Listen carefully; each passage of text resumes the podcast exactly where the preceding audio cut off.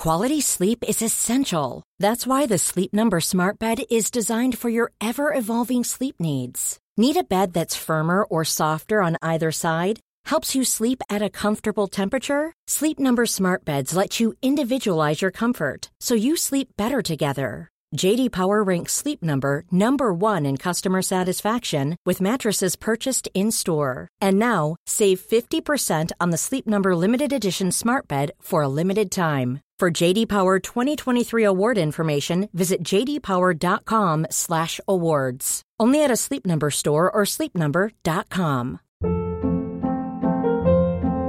Hold up. What was that? Boring. No flavor. That was as bad as those leftovers you ate all week. Keke Palmer here, and it's time to say hello to something fresh and guilt-free. Hello Fresh. Jazz up dinner with pecan-crusted chicken or garlic butter shrimp scampi. Now that's music to my mouth. Hello Fresh. Let's get this dinner party started. Discover all the delicious possibilities at hellofresh.com.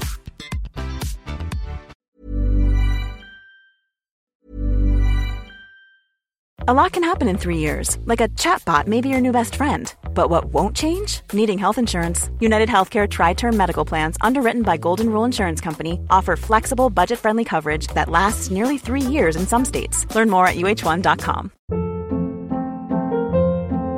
Hold up. What was that? Boring. No flavor. That was as bad as those leftovers you ate all week. Keke Palmer here, and it's time to say hello to something fresh and guilt-free. Hello Fresh. Jazz up dinner with pecan-crusted chicken or garlic butter shrimp scampi. Now that's music to my mouth. Hello Fresh. Let's get this dinner party started. Discover all the delicious possibilities at hellofresh.com.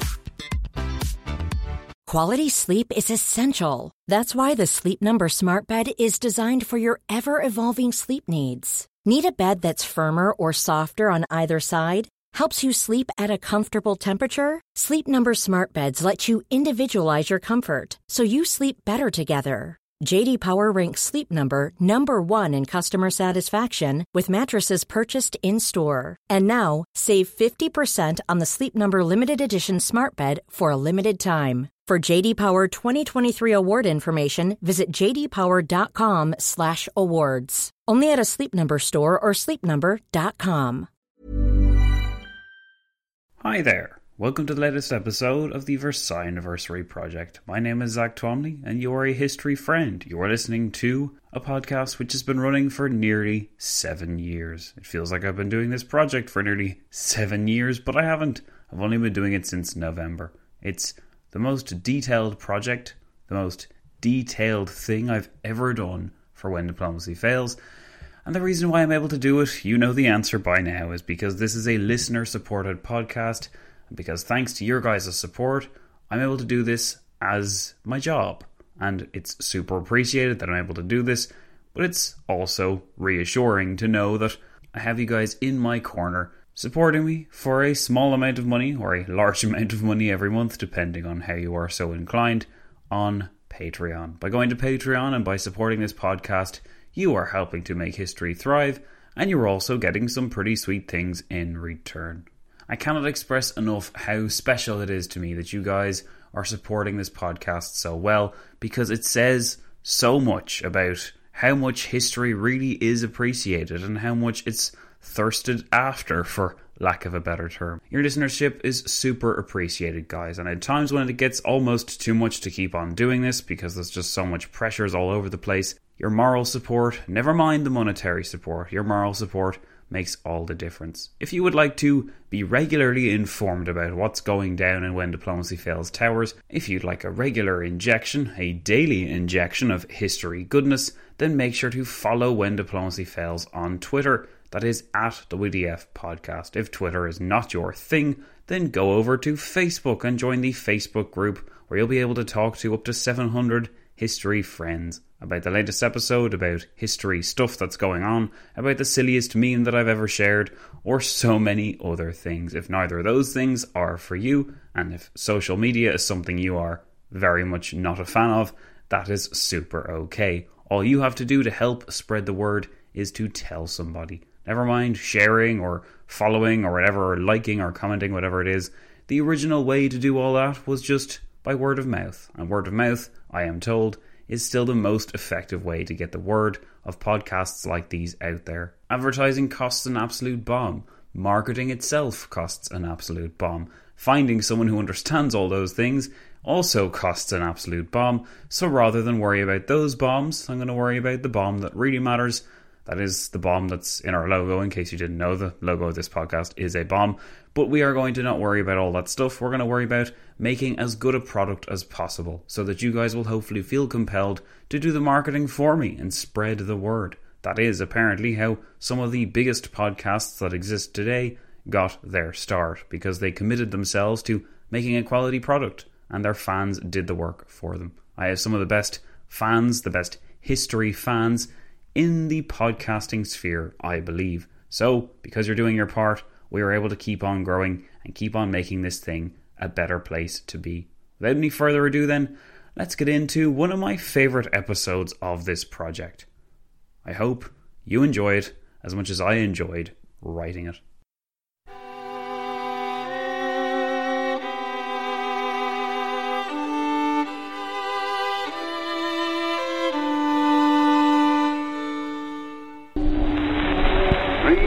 Thousand miles from home, an American army is fighting for you. To the end that the high ideals for which America stands may endure upon the earth.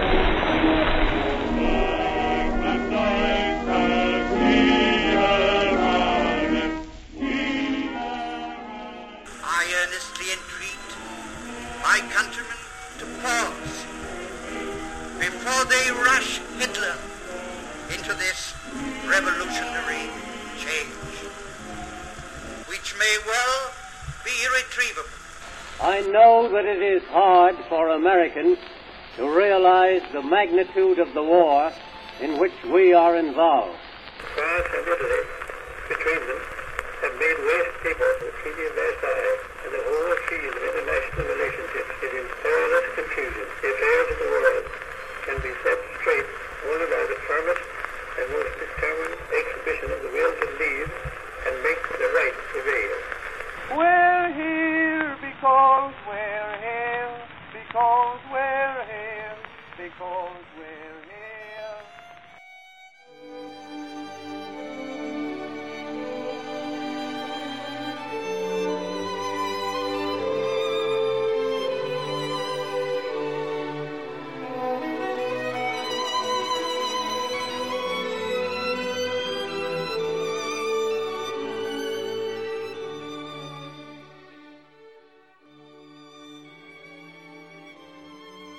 You're listening to the Versailles Anniversary Project, episode 40.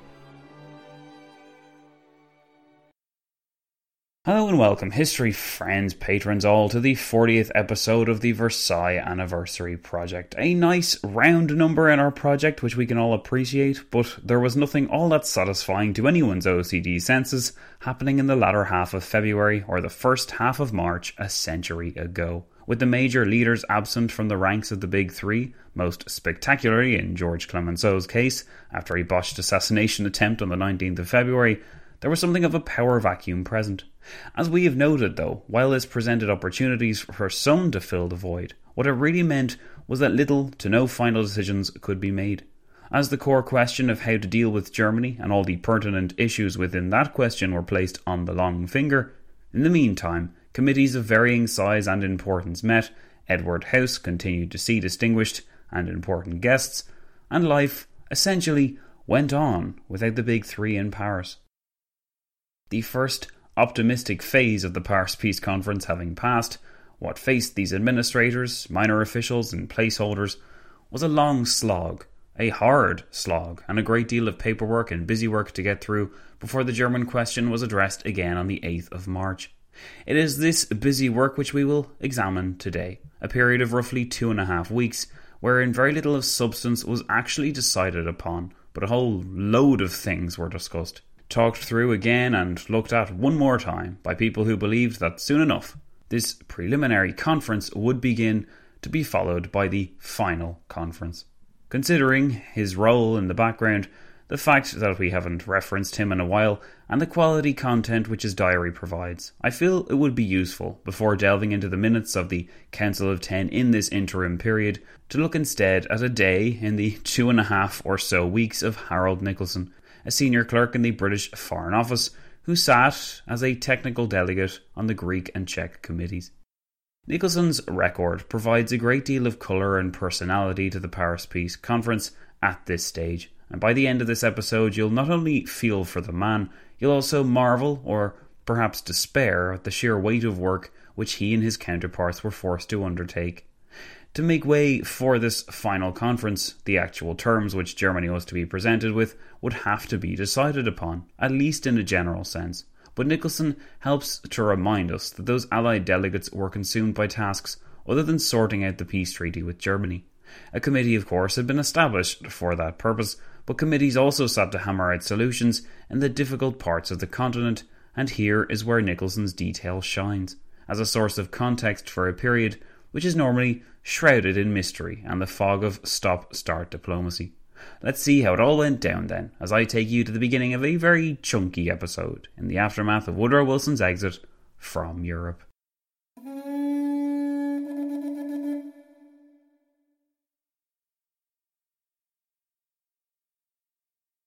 Harold Nicolson provides us with an excellent window into the Paris Peace Conference, and perhaps the greatest example of how invaluable this window was is seen in the man's record of his activities during the second half of February and the first half of March 1919. Nicolson had arrived in Paris as an enthusiastic supporter of the League of Nations, of the principle of self determination, and of giving everyone a fair chance to explain themselves.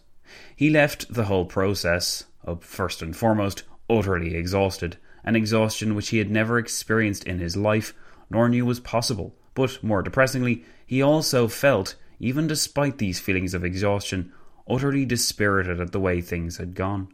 This downward trend in Nicolson's mood is palpable, and we see it take shape as the days blend into one, and as the committees produce their reports, and the dinners or functions produce their weighted scenes.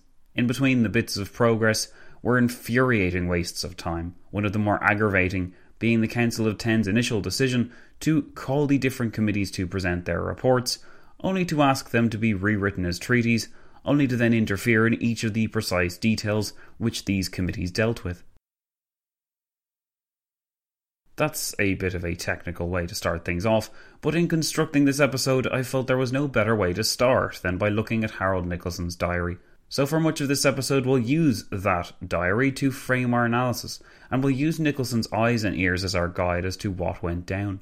Interestingly, it was this period of roughly two and a half weeks that Nicolson found the most tiring and difficult, something which strikes me as strange when this period is often regarded as something of a rest, and isn't really covered in much detail by other narratives.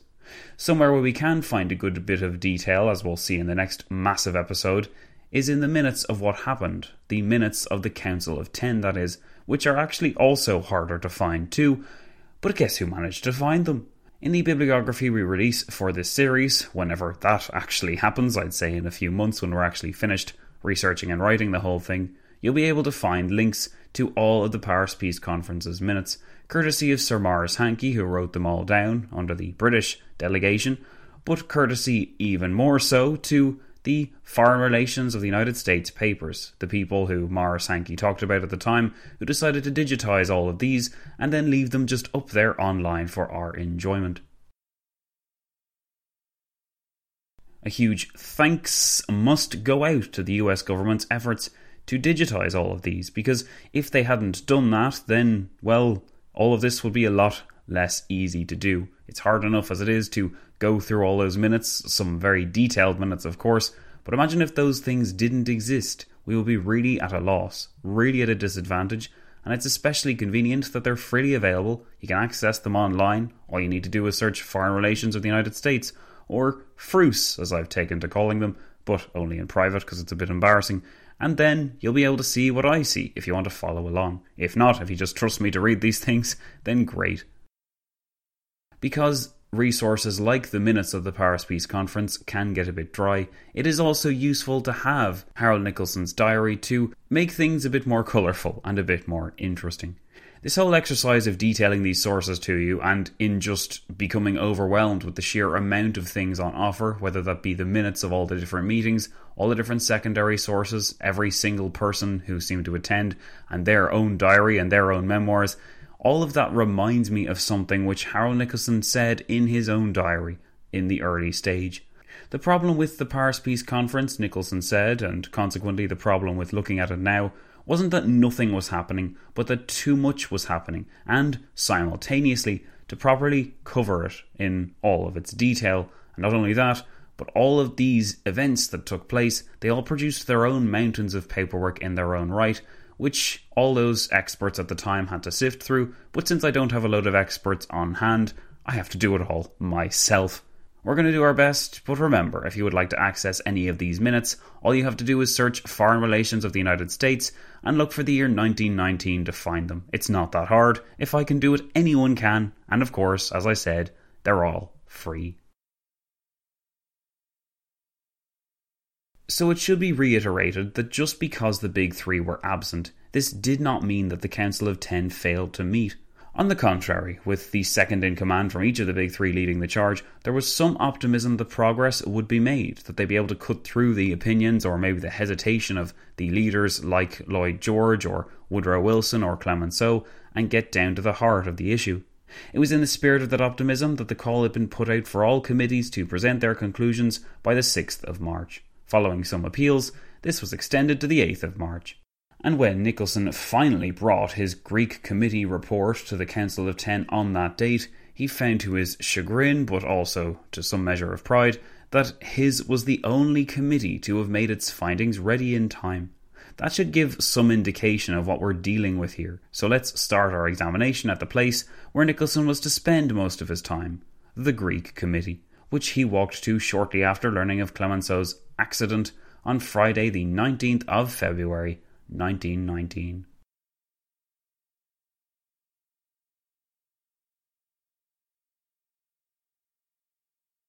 It should be said that the Italians do not come off well in Nicolson's account. On the 19th of February, he recounts a supremely awkward situation where the Italian delegate on the Greek committee claimed that a report undertaken by a commission in 1913 had concluded on the importance of the Corfu Channel for Italian interests and security and added a portion of Albania to the Italian sphere in the process.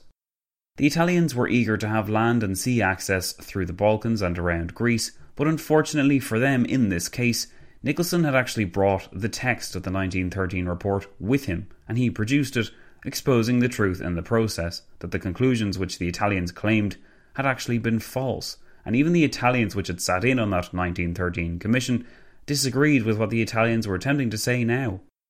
Nicolson noted that at this, the Italian delegate presenting this case turned purple. It was perhaps little surprise that the next day, Nicolson noted the Italians were obstructive and sulky when the Greek committee reconvened. The following day, on the 21st, Nicolson made it clear his true feelings when he wrote I can't understand the Italian attitude. They are behaving like children, and sulky children at that. They obstruct and delay everything, and evidently think that by making themselves disagreeable on every single point, they will force the conference to give them fat plums to keep them quiet. No fat plums were to be sent to the Italians, though. They were to be mostly disappointed, make that supremely disappointed because they were to receive no plums either from the Greek committee or from the conference in general. Nicolson does make note of the planned concessions which the Allies intended to give to Greece, most notably in Asia Minor, where significant minorities of ethnic Greeks lived. While Italian responses were awaited to these ideas, Nicolson rushed off to the Council of Ten, where an Albanian delegation was presenting its case. Turhan Pasha, an elderly bearded Muslim who had once served as Ottoman ambassador to Russia, presented the Albanian case as a native of the region himself.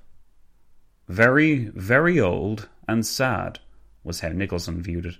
He was then kept busy until 1 a.m. with discussions over what to do about the news regarding Austrian bankruptcy. Considering how precious his time and involved his days were, Nicolson found that he was driven crazy by reports of wasted time.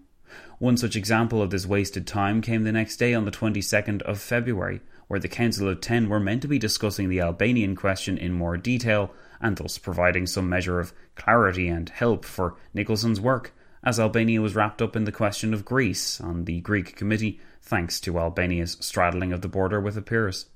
Yet, Nicolson noted that rather than deal with Albania as they were meant to, the Council of Ten got stuck arguing about future procedure, and the Albanian question never comes up, a waste of precious time. He then duly noted something we've mentioned before that the deadline for handing in the committee reports was now extended to the 8th of March, as decided by the Council of Ten. Nicolson might have wondered at the Council of Ten setting down deadlines for other parties while they were unable to keep to their own agenda, but he didn't comment on the irony in his diary. Sunday was a day off, but he was back in on Monday, the 24th of February, to listen to the Greek Premier and a man who, so far, Nicolson had found quite impressive. Eleftherios Kyriakou Venizelos, who, if you don't mind, we'll be referring to as Venizelos from now on. The mouthful that his full name represented aside, Venizelos was Greece's most important national figure in the early 20th century. He had led the country through its Balkan Wars and the Great War experience. Under his rule as premier and leader of the Greek Liberal Party, Greece ballooned in size, and the Ottoman enemy of yore was expelled. The experience of the Great War was less rosy but still successful in the end, placing the country in the Allied camp Venizelos was determined in the aftermath to collect on the debt which the Allies owed. But unlike his counterparts in Italy, Yugoslavia, or Romania, for example, who had all entered the war with its aftermath in mind, Venizelos managed to rub those he came in contact with very much in the right way. This is because Venizelos was charming, he was a good listener, and he was largely of a calm disposition, not driven to animated arguments or making overtly dramatic speeches. Instead, he was generally content to sit listening to the sides of the argument before making a concise reply. This recommended him to Harold Nicolson, who, you'll recall, had not been impressed by the Romanian leader, Ioan Brătianu, mostly due to the way that figure carried himself. For the exact same reason, Nicolson warmed to Venizelos and sat down for meals with him on several occasions. If you weren't aware, one of our delegation game players selected Venizelos as their avatar, and they've been ripping up the rulebook as far as Greece's position during the Paris Peace Conference goes, so make sure you check out the delegation game if you're into some alternative interactive history. But Nicolson had no time for games, and neither did Venizelos in 1919. Venizelos was actually already present and waiting for the committee members to arrive when Nicolson opened the door into the salle à manger of the Quai d'Orsay on Monday morning, the 24th of Feb. Venizelos was not allowed to stay while the committee determined on the questions it would put to him, but Nicolson noted again that while he and the French were happy not to throw much muck at the Greeks, the Italians had made a point of going through Venizelos's earlier speeches to the Council of Ten and they had marked all the points which had bothered them for future discussion. This essentially meant, to Nicolson's indignation, that the Italians had marked all of the points which Venizelos had made in his speeches to the Council of Ten a few weeks before. Nicolson noted that Jules Cambon, the Frenchman chairing the committee, disallowed some Italian questions on the basis that, as Nicolson noted, they were devised merely to put Venizelos in an uncomfortable position. A sprinkle of moderation ensured that this did not happen, and Nicolson recorded that Venizelos is overwhelmingly frank, genial, and subtle. His charm lights up the room. As always, he is the triumph of his personality, but no real ice has been cut. These auditions, even before a so called body of experts, are a farce. Nicolson's frustrations were beginning to show, as these committees seemed incapable of arriving at decisions, and they hosted ethnic leaders who had far more right determining their country's future than the Allies. Unfortunately, matters were not much better when Nicolson returned to the Council of Ten that afternoon to find the Albanian delegate Turhan Pasha droning on. And the Council of Ten chatter and laugh while this is going on. Rather painful. In the end, the entire Albanian question is referred to our Greek committee, which means still more work. Every now and then, Nicolson expressed his true feelings at the apparent futility of his mission, and whatever was going through his mind on the 24th of February, he seemed especially melancholy that day. He noted shortly after his experience, seeing the Albanian delegate be pretty much ignored, that Walk back to the Hotel Crillon and study possible Thracian lines. A disheartening job. How fallible one feels here. A map, a pencil, tracing paper. Yet my courage fails at the thought of the people whom our errant lines enclose or exclude, the happiness of several thousands of people. How impossible to combine speed with examination. There is nothing more that we can learn from books, statistics, maps, interviews, and yet there is a definite, inarticulate human element behind it all somewhere, and somewhere there must be a definite human desire behind all these lies and lies. It is impossible, short of five years, to find out what a majority is and what it really wants. Our views and our decisions must of necessity be empirical, guided by a real honesty of purpose. After a day off, which still included several meals with important functionaries, Nicholson was back in the thick of the Greek committee on Wednesday, the 26th of February. They spent the morning pressing Venizelos on the rights of Muslim minorities in Asia Minor and on the Turkish public debt. Nicolson's day is a blur of quick meetings with disagreeable colleagues over the fate of Thrace. Come back and work hard, but I feel exhausted, Nicolson wrote just before dinner. The last fortnight has been terribly trying, and I foresee another fortnight as bad. The strain is appalling. Nicolson was unfortunately correct. As tired as he was now, the strain was only destined to get worse. And still, the Greek committee of which he was a part had not delivered its final verdicts. Nicolson didn't even enjoy a peaceful dinner, as it was spent in the Hotel Majestic with several Greeks, whom Nicolson followed to a party in Venizelos' house afterwards. Perhaps he was enjoying himself, at least a bit, but the feelings did not last, quickly giving way to exhaustion again. The place is lit by wax candles, Nicolson observed on Venizelos' residence. Very Congress of Vienna. Nicolson also took the time to note the increased security presence, which was a feature of Paris since the attempt on Clemenceau.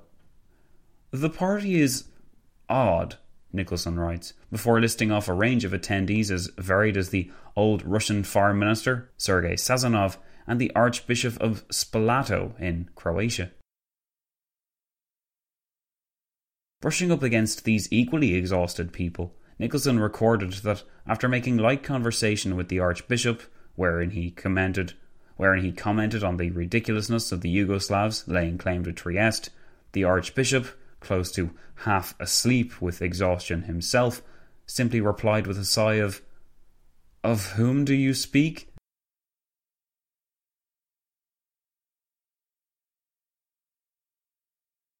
Of course, Nicolson's portfolio wasn't big enough already, and he had been named as a technical advisor for the Czechoslovak committee as well. This took up most of his time on Thursday, the 27th of February, since the committee was meeting for the first time. Unfortunately, Nicolson noted that the British representative on the committee, Sir Joseph Cook of New South Wales, maintained an attitude which could best be described as benevolent boredom. Nonetheless, they do make good progress, stopping only when discussing the border of Slovakia with Poland, as they had to wait on what the Polish committee had decided on that question first. Then it was off to the Greek committee in the afternoon once again, where, once again, the unfortunate Albanian elder statesman, Turhan Pasha, was treated with disinterest.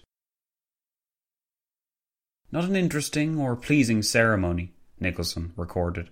It is sad to see people who have come all the way from Adrianople given only ten minutes in that large hot room in front of eight bored people. Turhan was especially pitiable. Nicolson's anger was starting to show, and when he met with the Czechs at dinner that day, he snapped altogether. I am feeling exhausted and unstrung, Nicolson wrote, as if warning the reader to stay back, but the Czechs didn't get the message.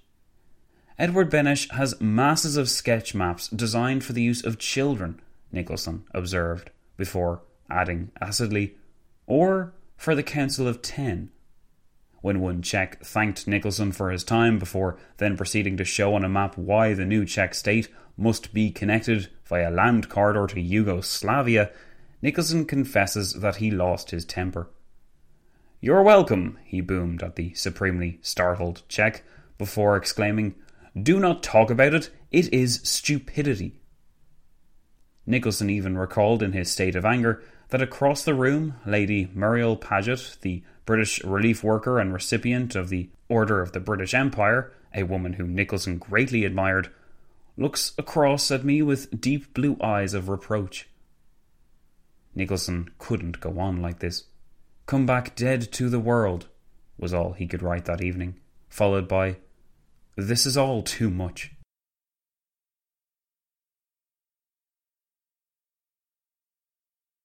The next day, on the final day of February 1919, Nicolson makes a point of noting that he visited a doctor who gave him a strong tonic. This seemed to tide him over for a while, but the outburst was surely a symptom of strain, and the real cure was a break, a proper break, from the whole place. But Nicolson's expertise was needed on Friday, the 28th of February, for the Czech committee. He did at least dine that evening with Jules Cambon whom Nicolson felt at home with.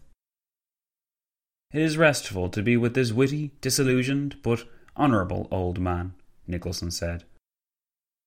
Before adding that Cambon informed him about Clemenceau's refusal to listen to doctor's orders. Clemenceau, fewer than ten days removed from an experience which would have shattered the nerves of lesser men, had appeared before the Council of Ten on that day. The 1st of March greeted Nicolson like any other day. Czechs all morning, Greek committee all afternoon, he limply noted. When discussing the question of the Greeks possessing Asia Minor, Harold Nicolson noted that the Americans present on the Greek delegation contested the Greek claims to Turkey's west coast. The Italians then flare up, Nicolson recorded, saying that they must refuse to discuss in committee any questions covered by the secret treaties of 1915 and 1917. To this note of frustration, Nicolson was able to add a measure of discredit towards the Americans. The Yanks, bless their hearts, then state solemnly that they were not parties to these secret treaties and cannot recognize their validity. When the Italians threatened to withdraw from the entire committee at this snub, Nicolson noted that he handed the British delegate a paper to read out, which effectively changed the subject by bringing up the fact that it would be impossible to place Greeks under any kind of mandate. This is a good red herring, Nicolson recalled, and the tumult subsides. I escape to my Czech committee, which is droning away in the next room. But even in among the Czechs, Nicolson found that there was little in the way of commonality to be had. Not much progress as to frontiers, all rather hopeless and loose ended. Nobody who has not had experience of committee work in actual practice can conceive of the difficulty in inducing a Frenchman, an Italian, an American, and an Englishman to agree on anything. A majority agreement is easy enough. A unanimous agreement is an impossibility, or, if possible, then possible only in the form of some paralytic compromise.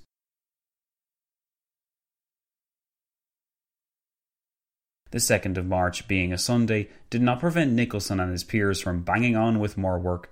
The Czechs took up the morning with deliberations over the different reservations which each delegate had about partitioning Czech territory here, or giving land to Poland instead there, or leaving Hungarians within the wrong borders because it was the best of a set of bad options. The region was like one large headache without any cure. Nicolson talked through it in his diary as though we were familiar with each town, region, or disputed railway line that was mentioned, but rather than delve into that, we should note that Nicolson spent the afternoon writing up the first draft of the report which would be presented to the Council of Ten in less than a week. Time had indeed crept up on the Greek committee, and its Czech counterpart was nowhere close to finished in its deliberations. Again, to tease more out of the Czechs, Edward Beneš and others dined with the British delegations at the Ritz. This at least cheered Nicolson up a bit. A swell affair, he called it. It was at dinner that Nicolson was cornered by Marcel Proust, the French novelist, critic, and essayist who wrote the seven part novel series In Search of Lost Time, also known as In Search of Things Past, just before his death in 1922. Proust's novels were all about his own life experiences, and he was eager to learn as much as he could about the specifics of Nicolson's experiences of the Paris Peace Conference so far. Nicolson found Proust white, unshaven, grubby, slip faced, but he did cave in and answer his questions when Proust asked for more specifics. So I tell him everything, Nicolson said. The sham cordiality of it all, the handshakes, the maps, the rustle of papers, the tea in the next room, the macaroons. He listens, enthralled, interrupting from time to time with, Specify, my dear sir. Do not go too fast.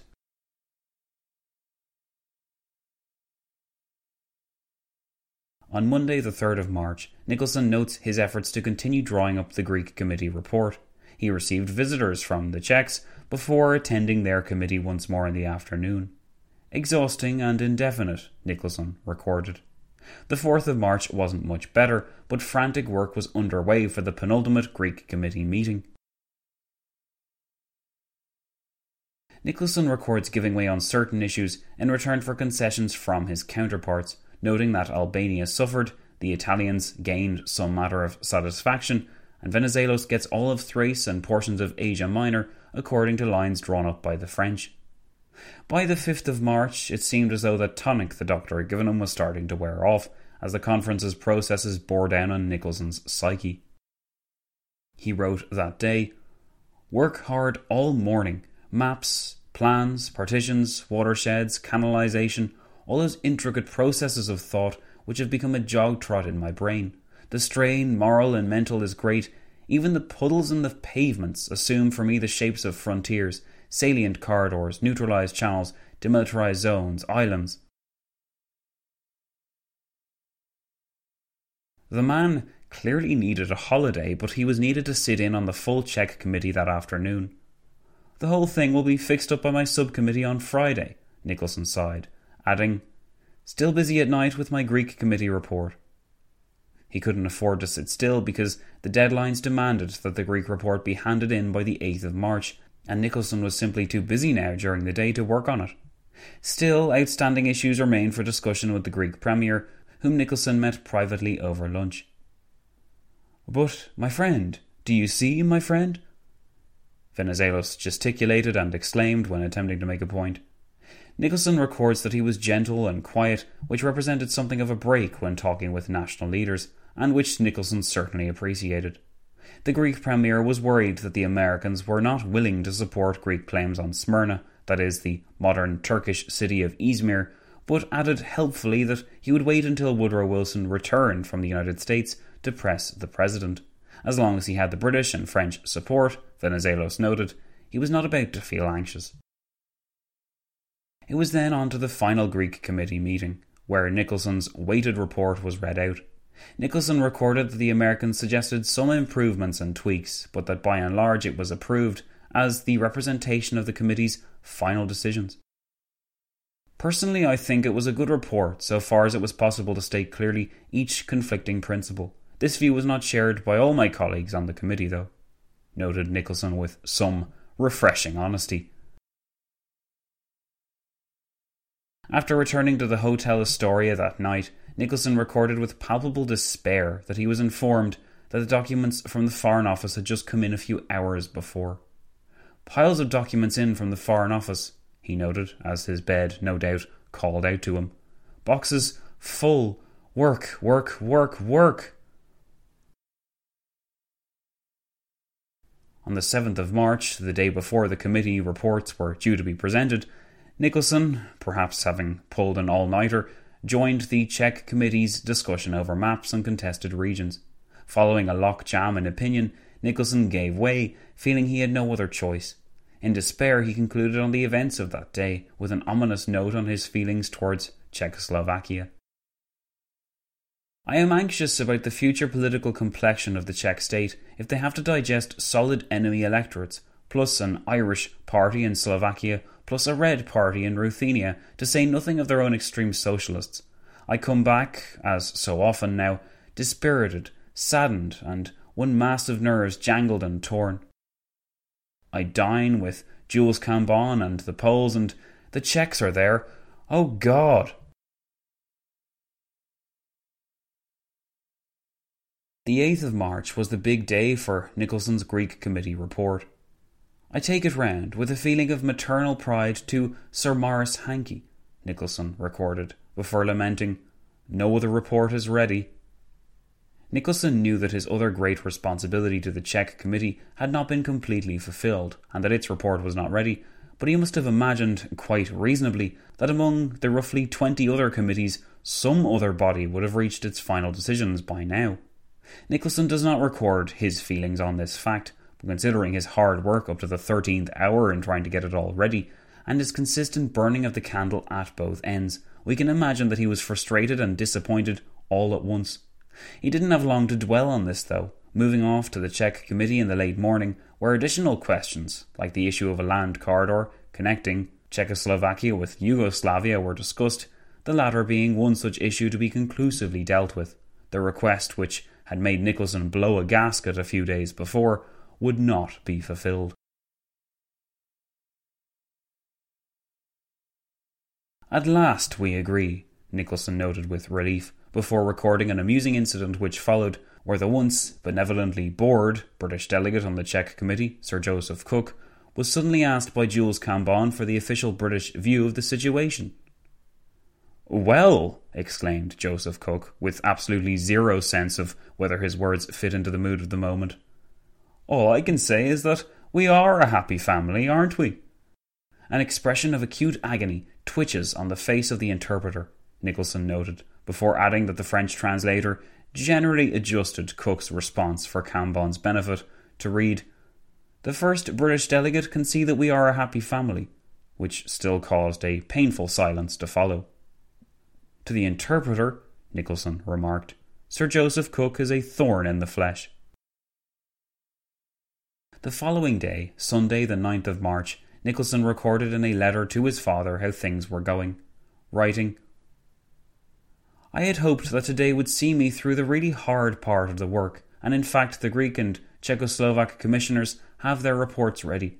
But now comes in an edict from the Council of Ten to say that we must put these reports in the form of treaties, and so again there opens before me a week of committees, drafts, articles, proposals, counter proposals, statistics, compasses, rulers, tracing paper, coloured inks, and dossier after dossier to read. I feel quite dead with it all, and so dispirited. It is as though four architects had each designed an entirely different house, and then met around a table to arrive at an agreement, which means, of course, a compromise, in which all the designs are fused into a conglomeration which has no sense or coherence. Even the worst individual design is better than a fusion of four. But perhaps I am unduly dispirited.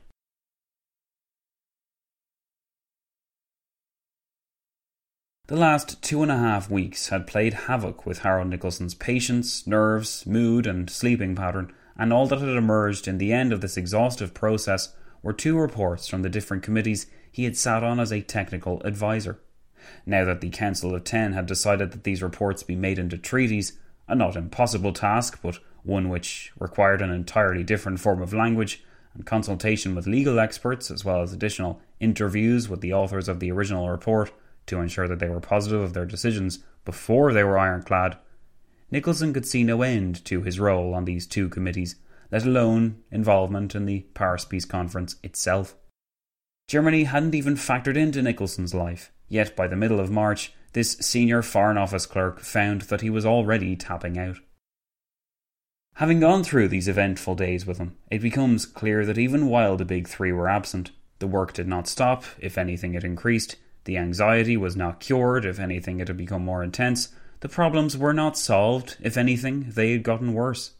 Nicolson was only one Foreign Office clerk amidst a British and Empire delegation brimming with talented, ambitious, opinionated young men who were dying to play a role in shaping this New World Order. By the time the American president returned to the fray, though, he would have noted a degree of fatigue among virtually all of the delegations who had worked in the late hours to deliver reports to the Council of Ten by a fixed date, only to have that council change its mind on what it precisely wanted. Next time, we're going to spend the episode examining exactly what this depleted Council of Ten was up to while it handed these contradictory orders about and waited for the VIPs of the Big Three to return. In the meantime, spare a thought for poor old Harold Nicolson. He was already more than fed up with the sight of these committees and colleagues and counterparts, not to mention the city of Paris itself, but he was far from finished yet.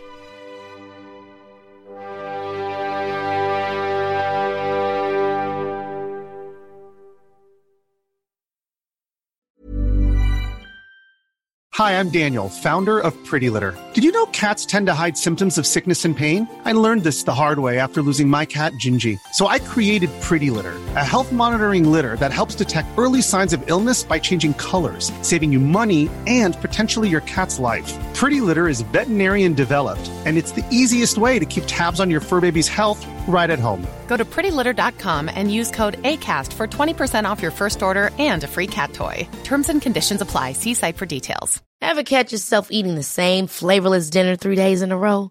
Dreaming of something better? Well, HelloFresh is your guilt free dream come true, baby. It's me, Keke Palmer.